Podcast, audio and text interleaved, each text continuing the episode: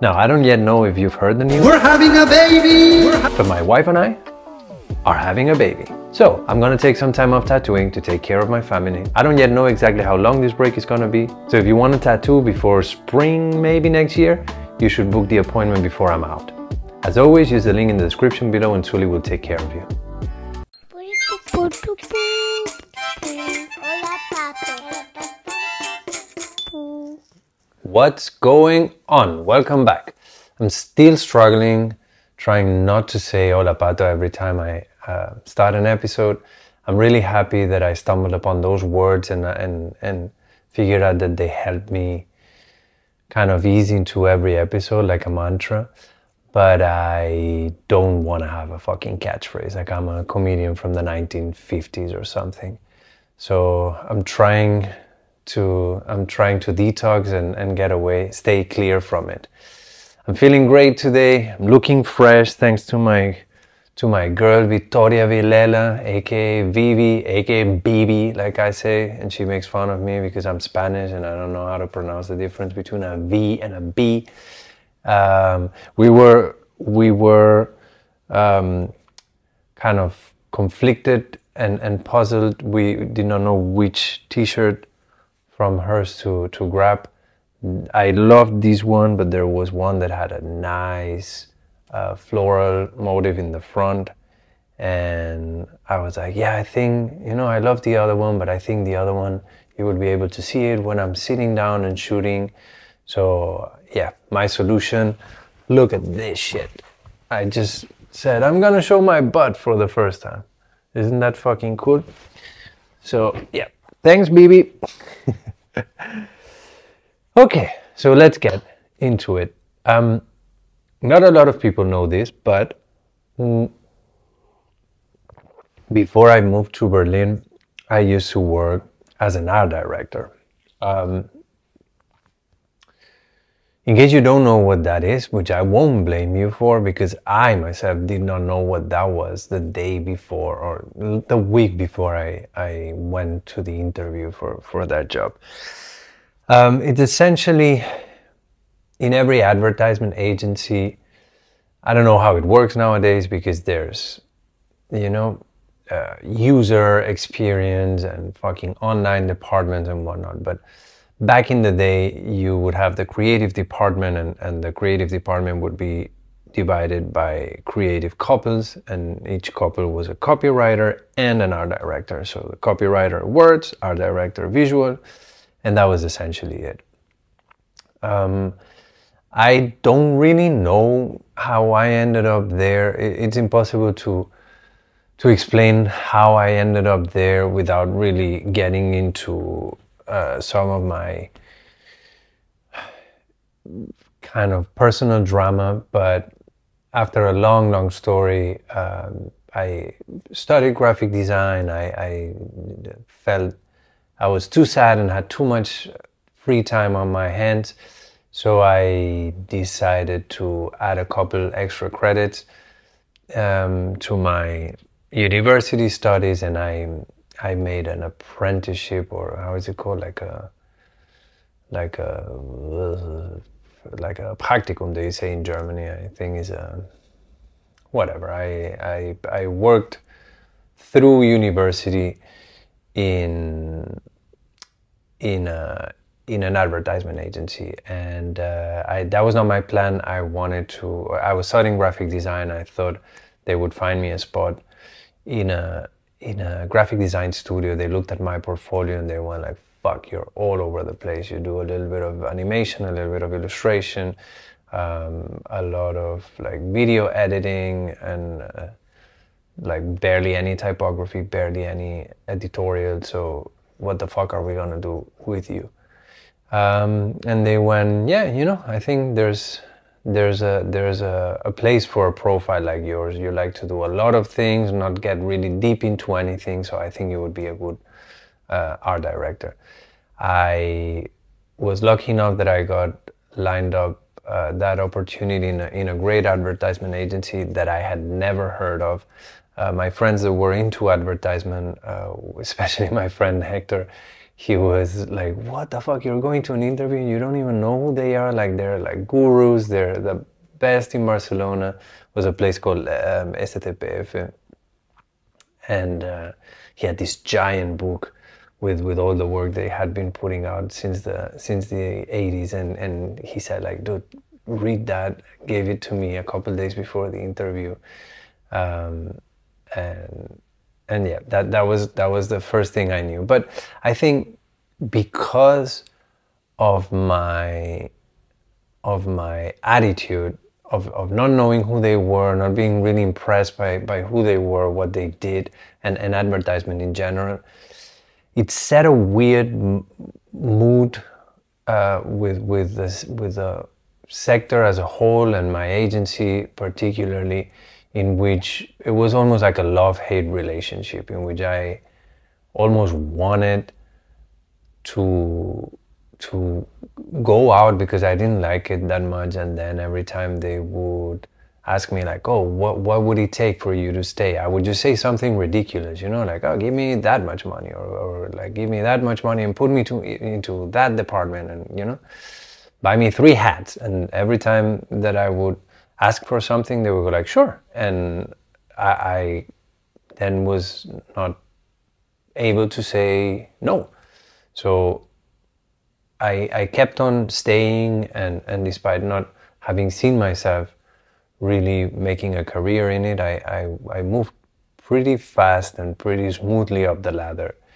And um, it brought me I think I was around 24, 25 years old, and I think I, I had a burnout, which is what eventually uh, led me to quit my job, move to Berlin, and kind of, you know, figure out what I wanted to do.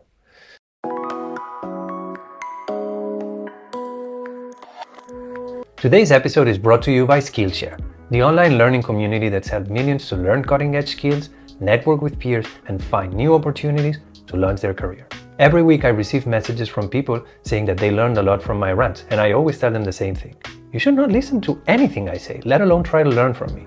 If you want to learn anything, you should really check Skillshare. Skillshare has tons of classes on things like illustration, video editing, marketing, graphic design, and social media. And trust me, that's just to name a few. And they all range in level depending on how much knowledge you have on each subject. Most of the classes offered at Skillshare are under 60 minutes, and their catalog is always growing with new premium classes by top tier teachers, including a few celebrities. Sign up for Skillshare and start learning today. And as a special offer for our listeners, you can now get a 30% off your annual Skillshare membership by clicking the link in the description below and using the promo code annual30AFF. That is promo code A N N U A L, the number 30 A F F. Once again, for the morons like me that don't know how to spell and should definitely use Skillshare, A N U A L number 30 A F. Today's episode is also brought to you by you. Well, not really, but it could be. We have finally launched our very own Patreon so you can now become an official sponsor of Hola Pato. We've set up different membership tiers so that our supporters can help us with as little as $1 for every episode. This will not only help us a lot, but it will also allow you to enter exclusive giveaways and gain access to our Discord. Now, full disclosure, we don't yet know how Discord works, but we'll figure it out. If you can afford a bit more and pay around $5 for every episode, you can join the next tier and become an official sponsor of the show. Sponsors will be credited in every episode, and on top of that, they will have all the benefits of a supporter plus exclusive discount codes for upcoming merch drops. And last but not least, those of you who are really invested in seeing this show grow have now the chance to subscribe to the top tier and become a producer. Producers will enjoy all the benefits of a supporter and a sponsor, and on top of that, they will receive exclusive behind the scenes updates and will be able to send feedback and suggest topics to make the show better. Head now to patreon.com slash holapato or use the link in the description below. Choose your tier and subscribe to your monthly membership so that you can start enjoying all the cool things we have ready for you. Once again, head to patreon.com slash holapato and become a part of our flock, aka La Bandada.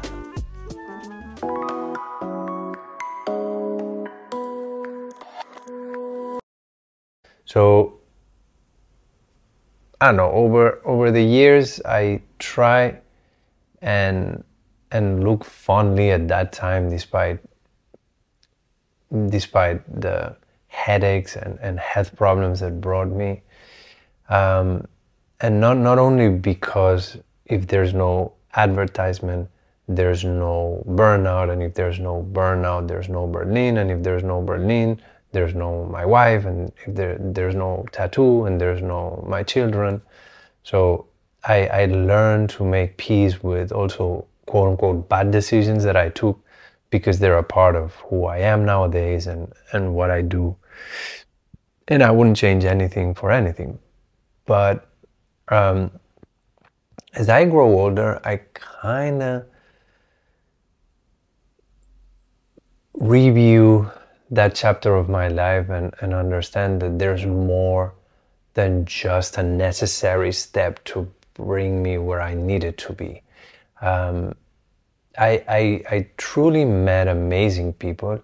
Uh, this is this is one of the things. All, all my stereotypes with advertisement got confirmed.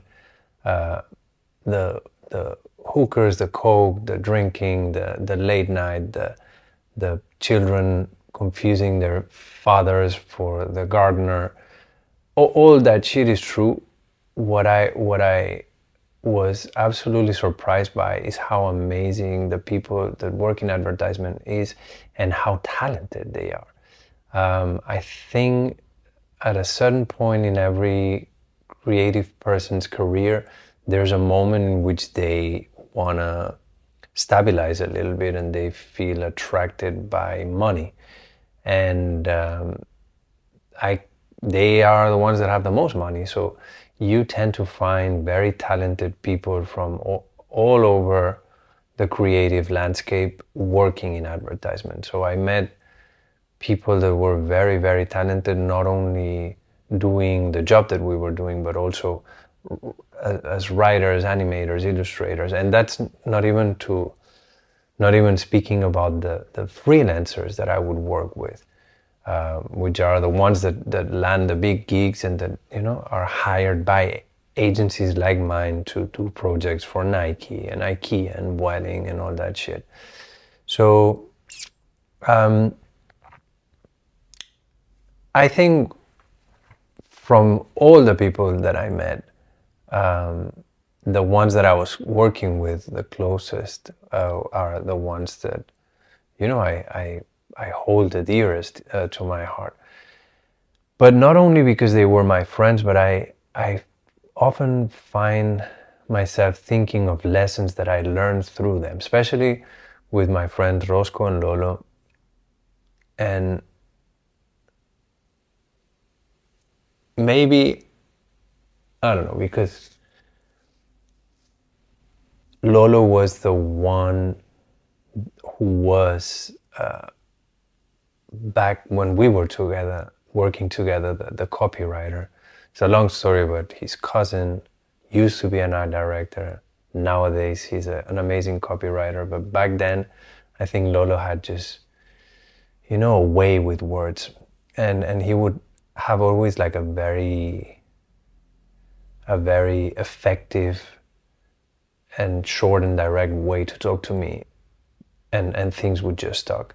And with him i i learned um, first of all that that you know people that could have been anywhere like himself he he he was and he's so talented um, a lot of them chose to be there uh, because they loved especially tv commercials and i i never really quite understood why. And I remember him uh, telling me about the, the, the, the, value of hiding view, beauty in, in uncommon places, unexpected places, um, like TV commercials. That, that, of course, if you go to a museum or a gallery, you're kind of already open to receive beauty, but sometimes when you find it in the most unexpected places, um, it grabs you by surprise, and, and that's what he was really interested about. and he he would never see himself as such an elevated artist or whatever but but he has that sensibility. So i i i finally understood that he was after this feeling of just having someone relaxed in front of a tv and boom dumping an idea on them or, or a visual input that would make them that would cause a bigger a bigger impact in them that, that perhaps a painting hanging in a in a in an art gallery because their defenses were low, right? Um, I think this is one of the of the reasons why as I as I grow older and I am more comfortable with who I am, I think I'm kind of moving away from tattoos that don't look like tattoos and that look like a piece of art. And I'm more attracted to tattoos that look like tattoos, but that bring all that baggage and all that aesthetic impact that my most artistic pieces had. Um, I think there is something about finding beauty in unexpected places, like he used to say. And thinking for a second that you're staring at something as lowbrow as a as a tattoo and all of a sudden being moved by it because of the I don't know soul that it has or, or maybe like the the color palette or the or the references that that that represent the foundation of that of that piece in particular. Um, staring at a at a fully tattooed arm and all of a sudden having that one piece that that does something to you. I think this is the this is the the idea that I find myself the most attracted to in in the last few years. And I don't know, I think we're all coming to terms with who we are. Nowadays Lolo, Lolo Gonzalez, he's the the he runs a, a, a creative agency and magazine called A Flamenco Catharsis, which you should definitely check. I'll, I'll link it up in the description. And he presents flamenco culture under a very special light and and and and puts this I don't know like like high fashion approach to to flamenco which only increases that that that almost like polarizing dichotomy that flamenco has that of being something really lowbrow especially uh, I, th- I, think outside of Spain is is, is uh, appreciated as high culture, but inside the country is still very charged um, with the stigma of working class and and you know systemic racism. Um, but politics, political arguments aside, I think is is it has always had that that that dichotomy that that being something really, really lowbrow and something really um, elevated and high culture. And I think what Lolo finds in flamenco is what I find in, in, in tattooing. What he found in advertisement is what I also find in tattooing. Yes, I do have the brains and I do have the baggage and the culture to, to be doing fine arts, but I choose to do tattooing. I choose to not be so on the nose with my intentions to move you and to to make you think. I want you to just think that you're looking, you know, at a badass and and and, and you know some ink on the chest and all of a sudden, boom, I got you. But whatever, ramblings of an old man. Um, that's all the time we got today. Uh, as always, like, share, leave comments, subscribe to our podcast and our YouTube channel. You can support our Patreon with a monthly subscription or make a one time donation to our GoFundMe, which uh, is still up and running. We don't know for how long. Um, I'll see you guys next week.